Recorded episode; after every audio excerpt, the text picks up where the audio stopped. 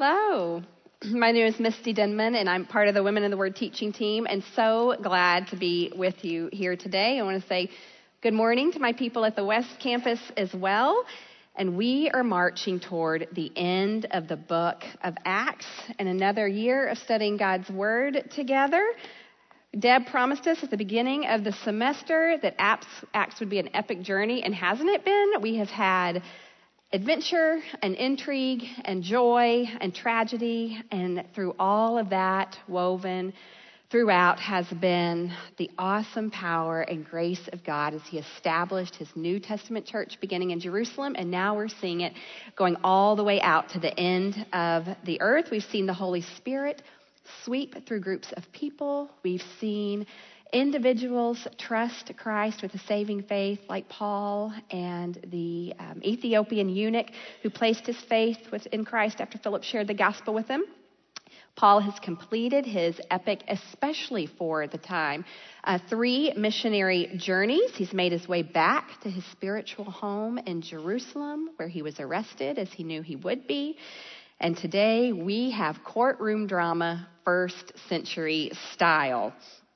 Paul has hearings today before three Roman officials, and Luke records many specific details about these events and the people involved in these situations. And I don't think, as Luke wrote, that he had any idea that his writings would become part of this whole genre that I think we um, very much love and follow of courtroom dramas. As I began thinking about Paul's courtroom experience when I was studying these chapters, I realized how much of our entertainment sort of focuses around this kind of story. When I was a kid, I would sometimes watch Perry Mason in reruns, and I. Um, Googled courtroom dramas, and a number of people have all these different top 10 lists of the best ones that have been on television. And actually, Perry Mason makes almost the top of every list. I don't remember it that well, but I know I watched a lot of People's Court as a kid. Does anybody remember Judge Wapner? I see a lot of heads shaking. I watched Night Court. Um, then later there was LA Law and Matlock and JAG, and there's been a lot more since then. I just haven't been able to watch many of those. And then there are movies as well, and one of those movies happens to be one of my favorite all time movies, which is A Few Good Men. That is great courtroom drama. And I will confess to you that over and over in my head as I was studying these chapters, I kept picturing Paul as Jack Nicholson with his crew cut, sitting on a table and like pounding his fist, saying, You want the truth? You can't handle the truth, King Agrippa. And really, King Agrippa couldn't handle the truth, but we'll talk more about that later. Um, open up your Bibles with me to Acts 24. We have got lots of ground to cover today. As you're turning there, let's recap how we find Paul in the custody of Governor Felix. While Paul was in Jerusalem, remember that he had been arrested in the temple by the Jewish leadership. There had been an organized plot to kill Paul by this mob of 40 Jewish men, many of them leaders, um, as he was transported from where he was in prison to where he um, would have a trial. Paul's nephew found out about that plot.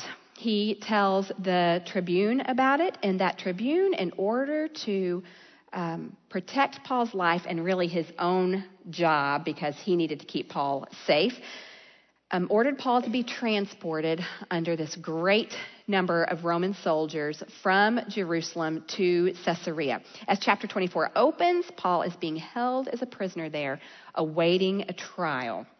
The high priest Ananias has come to Caesarea with a lawyer named Tertullus to present their case against Paul in front of Governor Felix.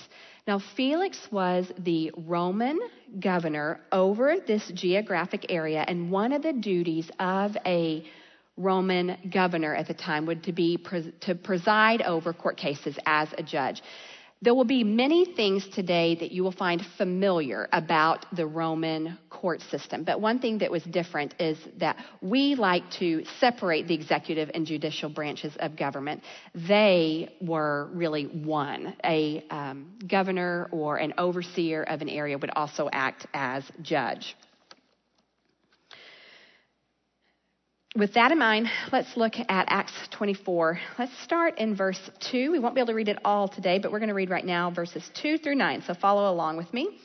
And when he had been summoned, Tertullus, the lawyer, began to accuse him, Paul, saying, since through you, Felix, we enjoy much peace, and since by your foresight, most excellent Felix, reforms are being made for this nation, in every way and everywhere we accept this with all gratitude. But to detain you no further, I beg you in your kindness to hear us briefly, for we have found this man a plague, one who stirs up riots among all the Jews throughout the world and is a ringleader of the sect of the Nazarenes. He even tried to profane the temple, but we seized him. By examining him yourself, you will be able to find out from him about everything of which we accuse him. The Jews also joined in the charge, affirming that all these things would be so. Unfortunately, Tertullus is that kind of lawyer that gives them all a bad name. He was heavily flattering Felix here. Had a random Jewish man or woman walked by and heard what Tertullus had just said with Felix, it would have been a bad situation. The Jews really hated Felix. Contrary to him being a reformer um, or someone who did great things for the Jewish people, he was known to be a unfair, tyrannical ruler over Judea. Uh, he was personally inept and majorly corrupt, but the goal here is to get a ruling against Paul. So even this counsel that is representing the high priests and elders is willing to ingratiate himself to Felix. Tertullus lays out these three charges against Paul. One, he's been stirring up riots. Number two, he's the ringleader of the Christian sect. And number three, he desecrated the temple. Of these three charges, the one that would have really mattered to Felix was the charge of rioting, which would have um, been really a matter of sedition or treason against the Roman government. Amy told us last week that the Roman Empire and government highly valued peace in the land. So any kind of rioting that would have disturbed the peace would have been um, a major crime. And that's the one that Felix, it would matter to Felix most. Paul's allowed to make his defense against the charges, and he does so in verses 10 through 21. He proclaims his innocence before Governor Felix. He had only been in Jerusalem for 12 days. That wasn't enough time to gather a group of men, stir them up to create a riot. Uh, there's no evidence that any riots ever took place because they didn't. Paul was simply at that temple making sacrifices, uh, offerings, and worshiping. There was no kind of desecration going on. These are totally false charges against which there can be no proof. But in verse 14, Paul says this. I love that he takes every opportunity to um, talk about Jesus. But this I confess to you that according to the way which they call a sect, I worship the God of our fathers, believing everything laid down in the law and written in the prophets, having a hope in God, which these men themselves accept, that there will be a resurrection of both the just and the unjust. So I always take pains to have a clear conscience toward both God and men.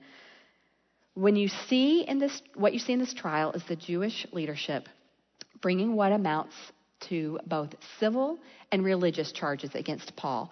Paul successfully um, refutes those civil charges of rioting. And as far as the religious challenges go and charges go, the Romans don't really care or really want to get involved. They see the business of Paul as being this ringleader of the sects and the uh, sects, S E C T S, and the uh, desecration of the temple as being a religious um, spat between the Jews, not a matter of Roman law.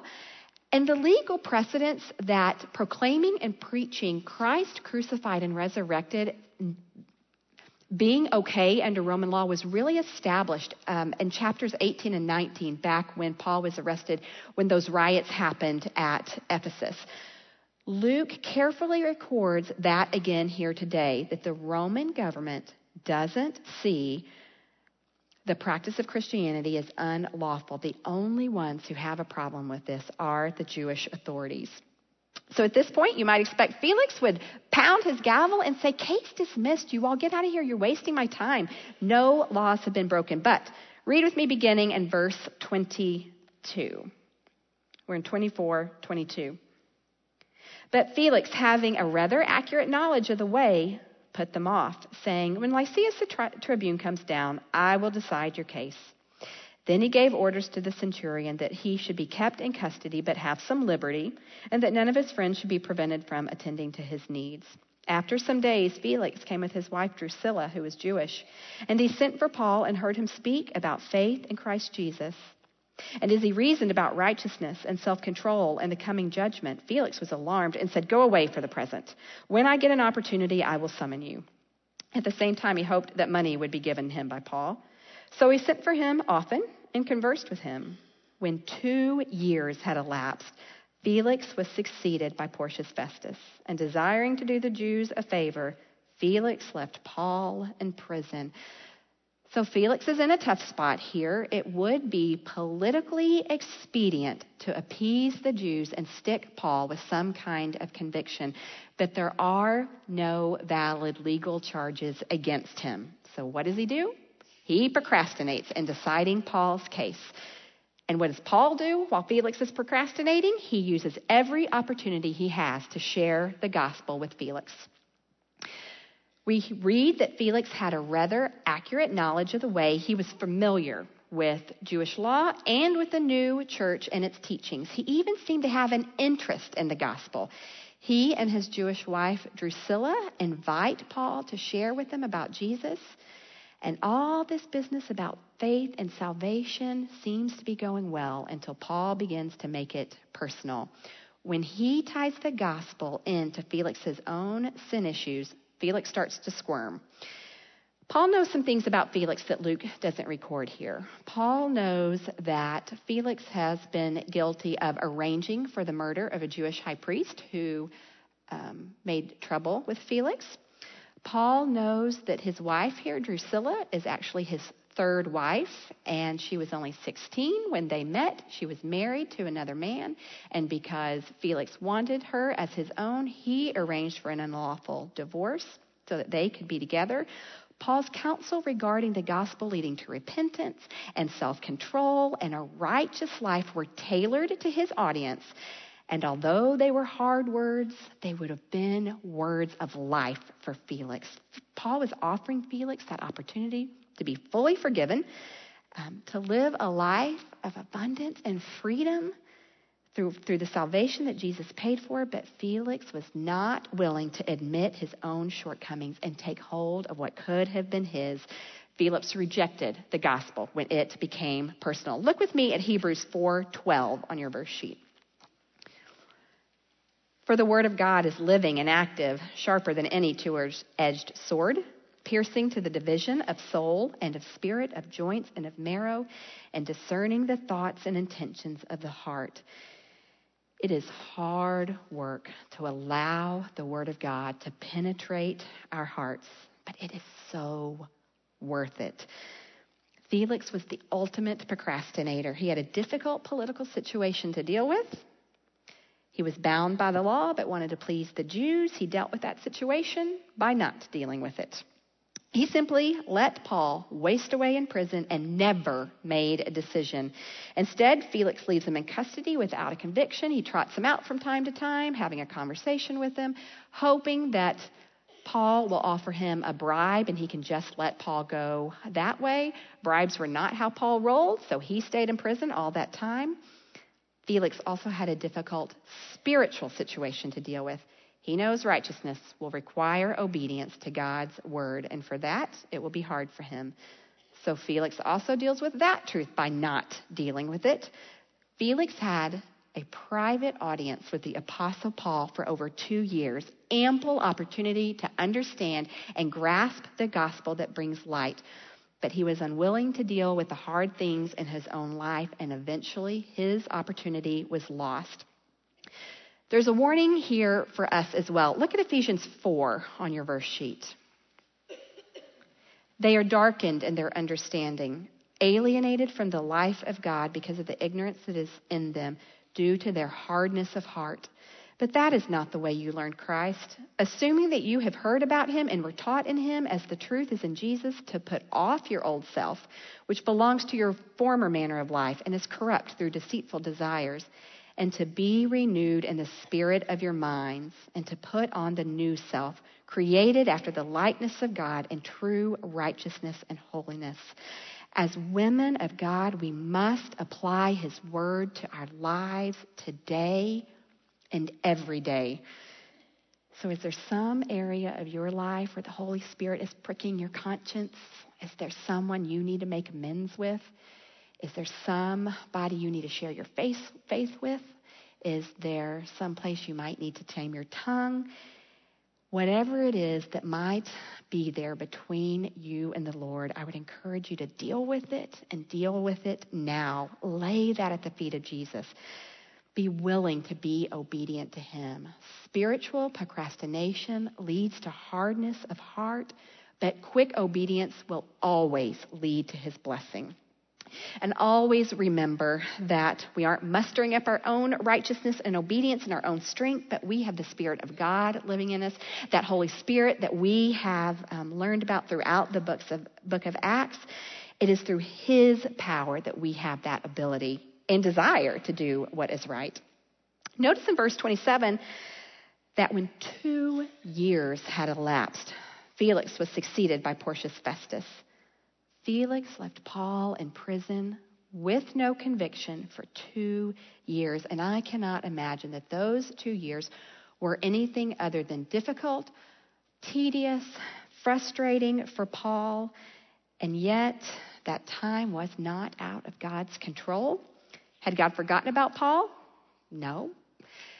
Could God have caused the situation to be different so that Paul had been released earlier? Yes.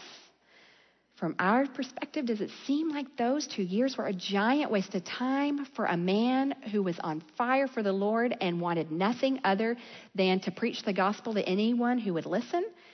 Yes, but God had a purpose and a use for Paul during that time. In our economy, it makes no sense for Paul to have been there, but in God's economy, it did, or he would not have been there. Trust God's timing in your life, even when it is hard. I love the comfort and promise of Psalm 37. Look with me on your verse sheet. Be still before the Lord and wait patiently for him. Fret not yourself over the one who prospers in his way, over the man who carries out evil devices. And the very last two verses in that psalm, 39 and 40, say, The salvation of the righteous is from the Lord. He is their stronghold in the time of trouble. The Lord helps them and delivers them. He delivers them from the wicked and saves them because they take refuge in Him.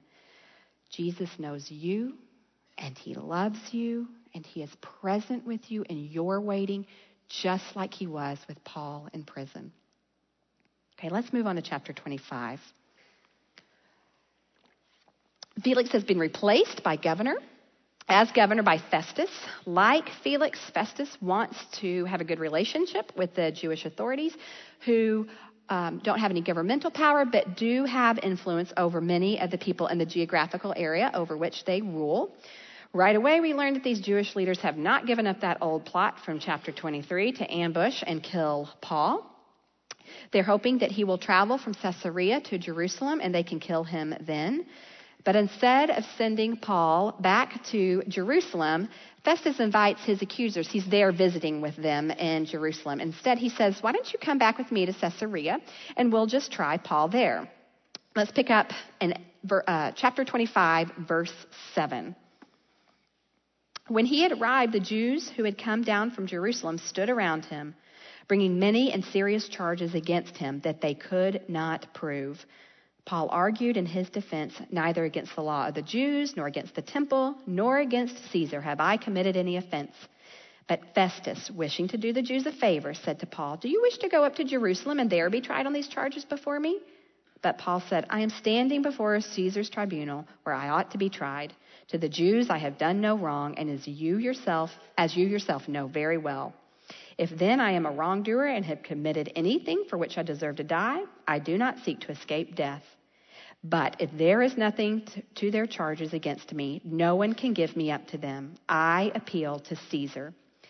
Then Festus, when he had conferred with his council, answered, To Caesar you have appealed, to Caesar you will go. Paul again refutes these false charges against him. Festus declines to hand down a verdict, and Paul appeals his case to Rome as a means of avoiding being sent back to Jerusalem, which will mean sure death.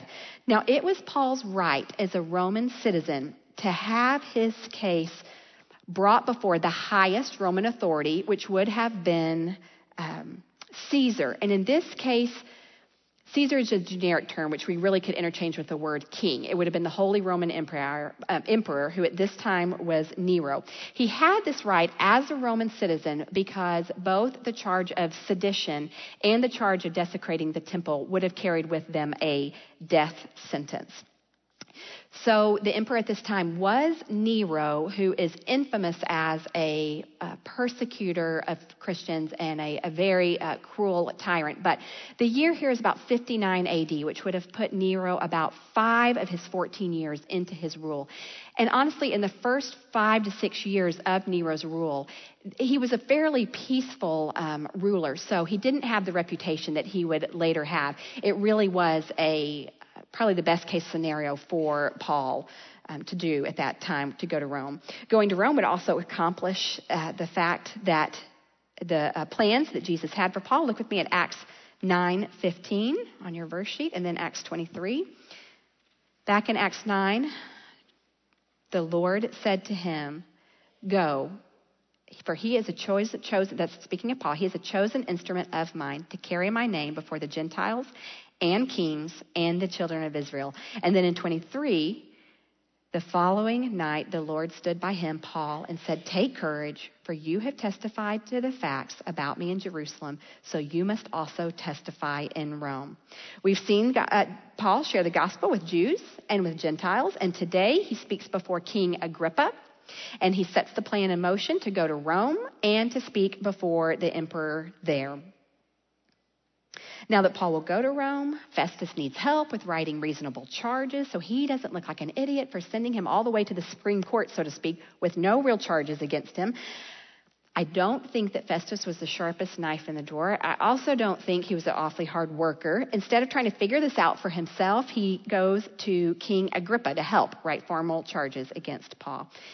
We're going to come back to who King Agrippa was, but I want us to stop and notice something here. The pagan Roman government has consistently behaved more justly toward Paul than the Jewish leadership. The Jewish leadership, these men who were supposed to be setting the standards of holiness for God's chosen people, have done nothing other than lie, cheat, and plot murder. God gave his people the Ten Commandments. He had the intention that those Ten Commandments would be obeyed. Among these Ten Commandments were do not murder and do not bear false witness. Meanwhile, the Roman government, with all of its faults, has at least held to a standard of justice and fairness that the Jewish leadership never did. Roman soldiers protected Paul as he was transported from Jerusalem to Caesarea. They allow him to appeal his case in an attempt to not wrongly convict an innocent man. They uphold his right to a fair trial. And it makes me crazy that even after being held for two years with no conviction, he, Paul has still been treated more justly by the Romans than by God's own people, who were his own people. So, what's the lesson for us here? I doubt that any of us have any plots to commit murder over the next few weeks, but for those of us who bear the name of Christ, we should be above reproach in how we treat others. One of my all time favorite verses is Micah 6 8. Look with me at that. He has told you, O oh man, what is good. And what does the Lord require of you but to do justice and to love kindness and to walk humbly with your God. As Christians, let's be the fairest and most just people that we know. Let's examine our own hearts and actions to see if there is anything in us that needs to change so that we can be the fairest and most just people that we know. And let's do it now before it is too late. The time has come for Paul to testify before Festus and King Agrippa. Now, King Agrippa is the great grandson. He's known as uh, uh, Herod Agrippa. He is the great grandson of Herod the Great, the Herod who was king when Jesus was born. You'll remember that That Herod had all of the baby boys two and under killed, hoping that Jesus would be one of them so that Jesus wouldn't grow up to overthrow them. That wasn't the only terrible thing he did, and the whole bunch of the Herod family were pretty wretched people, Agrippa included. This Bernice that is here with him is not his wife, but his half sister, who many believe that he had an incestuous relationship with. The only good thing that can be said about the Herods is by this point in history, the Roman Empire has taken over and they actually have very little um, jurisdiction or, or rule. He just has a very small area that he is ruling over. So Agrippa isn't ruling over either Judea or Samaria, where Caesarea is, but compared with Festus, he has a, a, strong grip on the Jewish faith. Festus calls him in for help, hoping that he can help him sort of sort out what to do about Paul. Follow along with me as I read in chapter 25, beginning in verse 23. So the next day, Agrippa and Bernice came with great pomp, and they entered the audience hall with the military tribunes and the prominent men of the city. Then, at the command of Festus, Paul was brought in, and Festus said, King Agrippa and all who are present with us, you see this man about, man about whom the whole Jewish people petitioned me, both in Jerusalem and here, shouting that he ought not to live any longer. But I found that he had done nothing deserving death. And as he himself appealed to the emperor, I decided to go ahead and send him. But I have nothing definite to write to my lord about him. Therefore, I have brought him before you all, and especially before you, King Agrippa, so that after we have examined him, I may have something to write. For it seems to me unreasonable in sending a prisoner not to indicate the charges against him.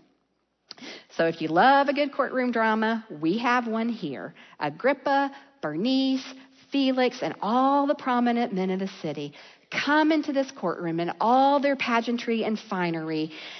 All of that was meant to communicate one thing. They had wealth and power and status, and Paul did not. Now imagine Paul, he comes in alone, he's in his prison garb. The scene is meant to shout the vast contrast in power and authority between those um, who are in charge and those who are not. Agrippa gives Paul permission to speak, and Paul does what he does best.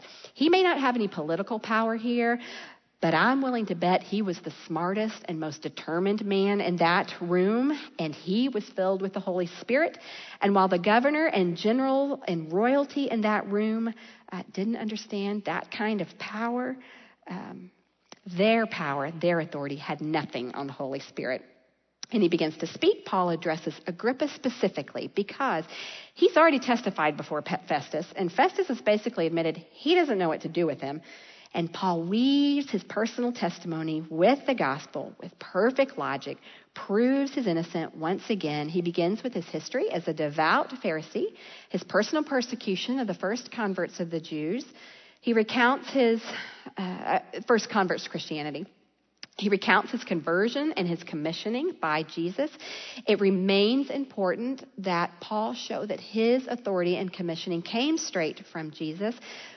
He has shared his testimony numerous times in Acts. By now, we are familiar with his conversion experience. Let's pick up um, in chapter 26, beginning in verse 19. And we're going to read through the end of the chapter. Therefore, O King Agrippa, I was not disobedient to the heavenly vision, but declared first to those in Damascus, then in Jerusalem, and throughout all the region of Judea, and also to the Gentiles, that they should repent and turn to God, performing deeds in keeping with their repentance. For this reason, the Jews seized me in the temple and tried to kill me. To this day, I have had the help that comes from God, and so I stand here testifying both to small and great, saying nothing but what the prophets and Moses said would come to pass that the Christ must suffer, and that by being the first to rise from the dead, he would proclaim light both to our people and to the Gentiles.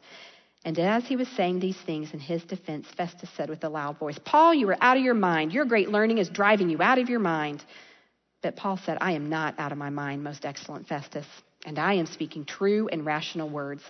For the king knows about these things, and to him I speak boldly. For I am persuaded that none of these things has escaped his notice, for this has not been done in a corner. King Agrippa, do you believe the prophets? I know that you believe. And Agrippa said to Paul, In a short time, would you persuade me to be a Christian? And Paul said, Whether short or long, I would to God that not only you, but also all who hear me this day might become such as I am, except for these chains. Then the king rose, and the governor, and Bernice, and those who were sitting with them. And when they had withdrawn, they said to one another, This man is doing nothing deserving death or imprisonment. And Agrippa said to Festus, This man could have been set free if he had not appealed to Caesar. Notice in verse 22, I love it, that Paul says that he testifies to both great and small. In contrast to his audience, who had an excessive concern with image, the Christian faith is all about the internal and not so much the external image. Paul is saying that salvation is available to both the socially great and small, all the way from the queen in that room with all her finery, down to the common slave who would have had um, very little status or being noticed in society. He is also saying that, this, that salvation is offered to God's chosen people, but also to the lowly Gentiles.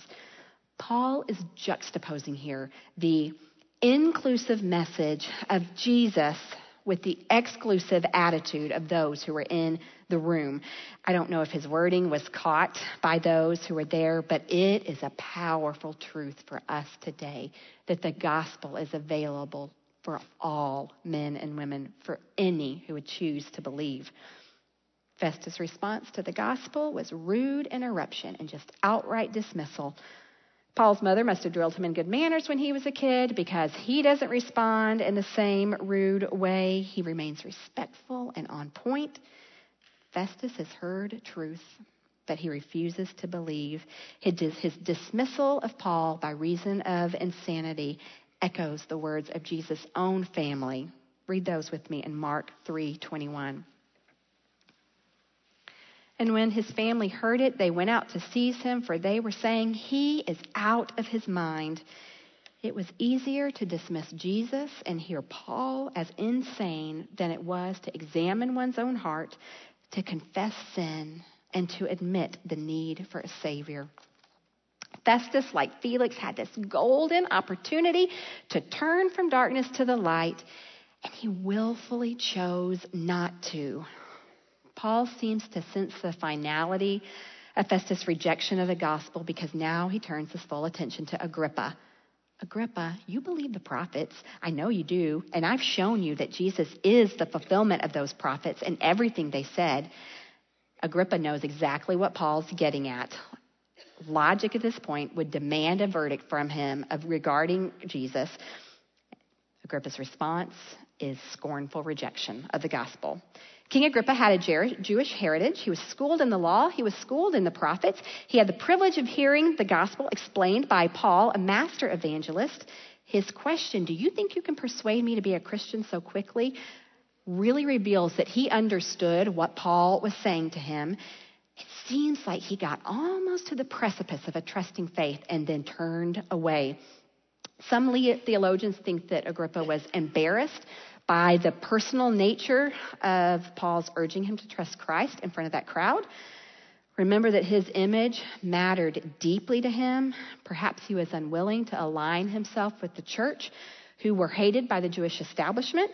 Perhaps he had informed, uh, and performed some internal quick calculations, counted the cost of personally walking with Christ, and decided that that cost was too high. Whatever it was, he chose not to believe. So, what can we as women who do walk with God learn from King Agrippa's response to the gospel? In our postmodern world, being identified with Christ is not going to always make us popular. Living according to biblical truth will cause some to misunderstand and misalign us. Our image may suffer from time to time. But Jesus is so worth it. So stand firm in your faith and trust the truth of 1 Peter 5:10. And after you have suffered a little while, the God of all grace, who has, caused, who has called you to his eternal glory in Christ, will himself restore, confirm, strengthen, and establish you. There will be a day when Jesus returns when he sets all things right, and every knee on that day is going to bow before him, and our joy is going to be overwhelming when we get to be counted as one of his. Trust that that day is coming as we live out these hard days.